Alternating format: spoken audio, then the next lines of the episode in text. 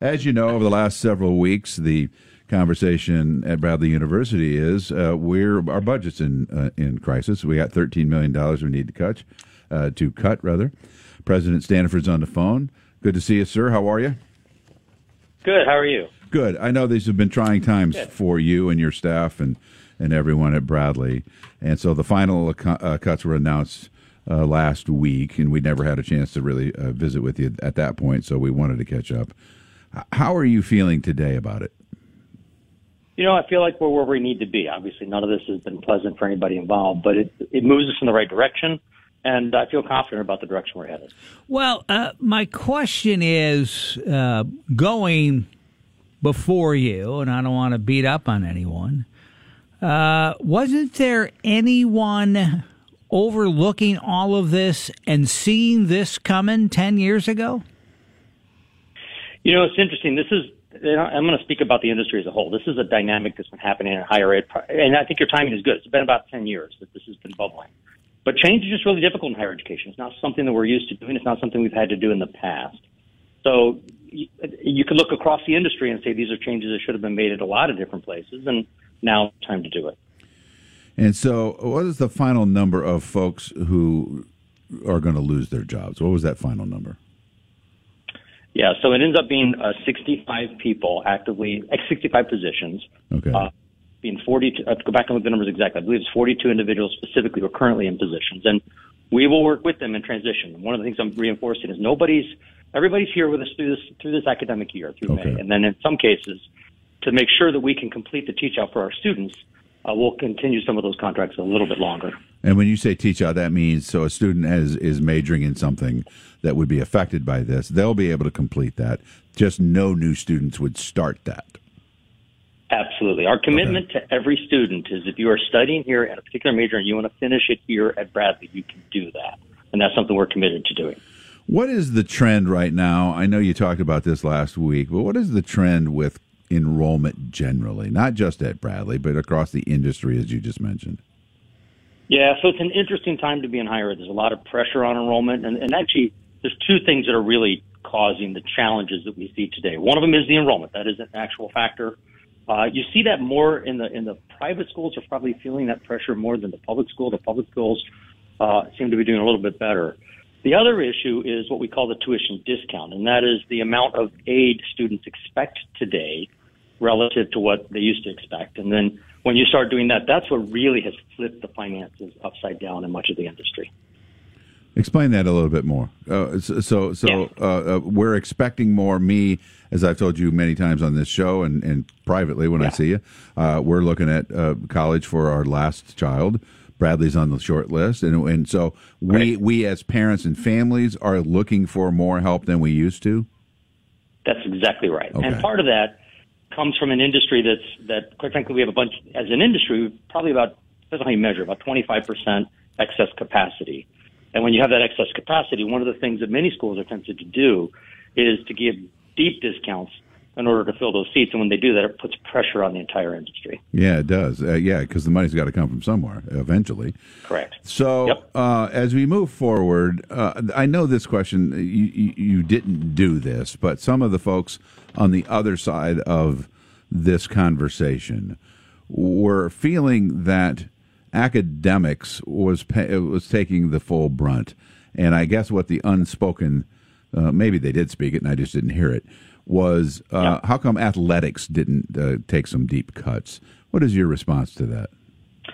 So it's interesting. So if you look at uh, how we run the university across the board, including athletics, uh, we have been aggressive about addressing those costs throughout the year. By the way, we did do some cuts earlier in the summer. If you go back, there were a number of positions that were uh, not filled, and some positions, quite frankly, that were, were vacated uh, earlier in the year. So we've been doing that as well. The other thing that I would argue, specifically if you look at athletics, uh, we have what I would describe as one of the best run athletic departments in the country, and that's because of an outstanding uh, VP of, of athletics, uh, Chris Reynolds, Dr. Chris Reynolds. Right.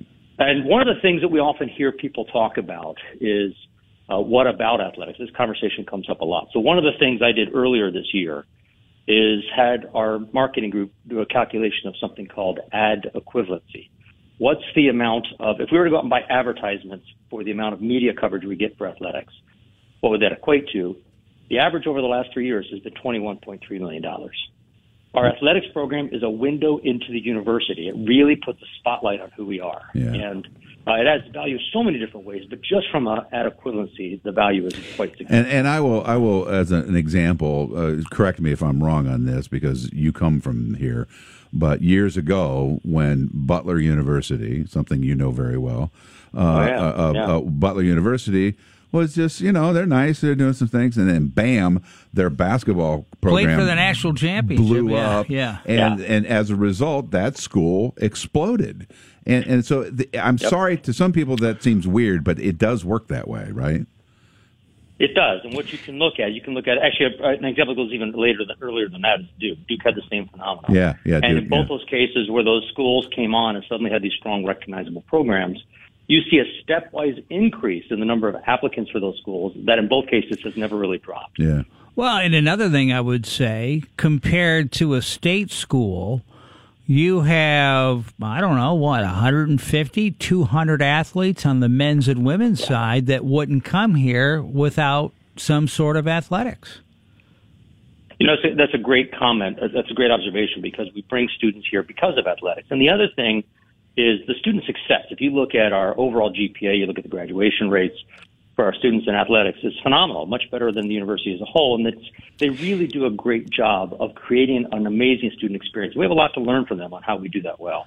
You know, and now looking into the future, I think Bradley's on the cutting edge when it comes to gaming. Oh, the interactive Yeah. media. interactive huge, yeah. media. Um, so that kind of separates you and makes you one of the few schools who are offering that as a major.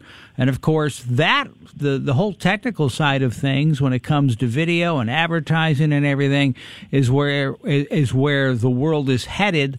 And uh, have you thought about other majors that you could Oh. develop that that's not currently offered to get people here? Absolutely. So it's it's a great observation because it's a key part of our overall strategy. This isn't this is about rethinking how we meet the needs and interests of today's students. So it's partly identifying programs that are an important part of our legacy, not going to be part of who we are moving forward, but also identifying new programs. One that came out recently is we have a cybersecurity program that is actually recognized as a National Center for Academic Excellence in Wow. Cyberspace by the National Security Agency. Uh, it's a relatively new program. It's hot. Uh, one of the areas I want to see us do more in is the area of AI, for example. And so this is really about thinking how we restructure ourselves to really make sure we're, we're really tapping into and satisfying what it is that today's students need in their educational experience.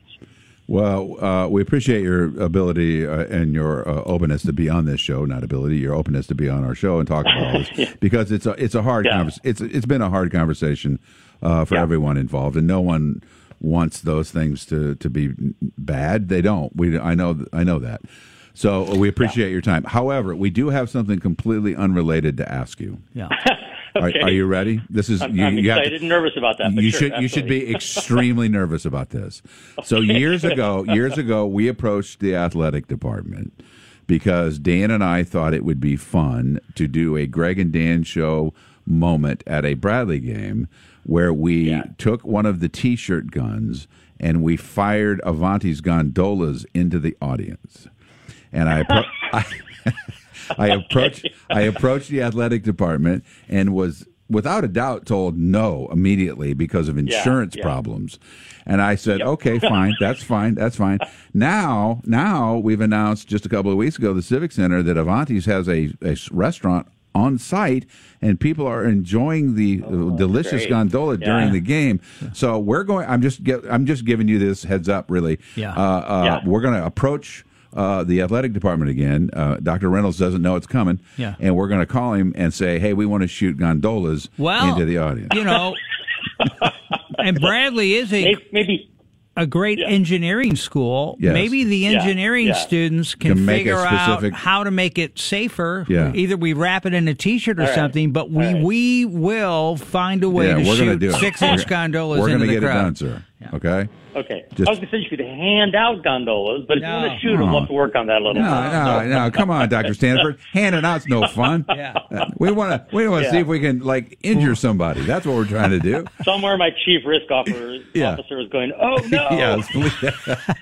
hey, have a good Christmas. Thank you for your time. Thank you. You too. All Thank right, you. so long. That's Doctor. Still say if we wrap him in a T-shirt. Let me tell you something. I don't know that guy very well, but that sounded like a guy who liked that idea. He did. He that's he's in. Yeah. He's in. He just knows he can't be in. Yeah. he can't. he can't it. say it. He can't say it publicly, but he likes that idea. Yes, he's he a does. fun guy. Yeah. Okay. And that would make ESPN. Yes, a cr- recruitment tool. Yes. Recruitment tool. Go Yeah. to the school. Yeah. Go to the school where they shoot sandwiches at you. I'll tell you what we should do. We'll just do it on the quad. We don't even have to do it at a game. Yeah. We just walk around the quad. Nobody can stop us from Out doing one that. One of the third floor windows. no, just walking around. Boom. Just fire sandwiches at people. See, my my uh, my idea is if you shoot it at the right trajectory, Yeah. it'll soften the projectile. I agree with you. It'll land softly. Yes. Yeah, you can't you can't shoot it to the guy sitting in the. You can't hit Mark Scott with one. right. who's in the front row. You got to go up. a You got to go Yeah. up lower bowl, uh, uh, uh, upper. I mean upper bowl, but the lower part. Yeah. yeah, yeah, Yeah. yeah. You're 100 percent right. Okay, that nonsense aside, thank you, Doctor Standifird, for the serious part of that conversation. We do appreciate it.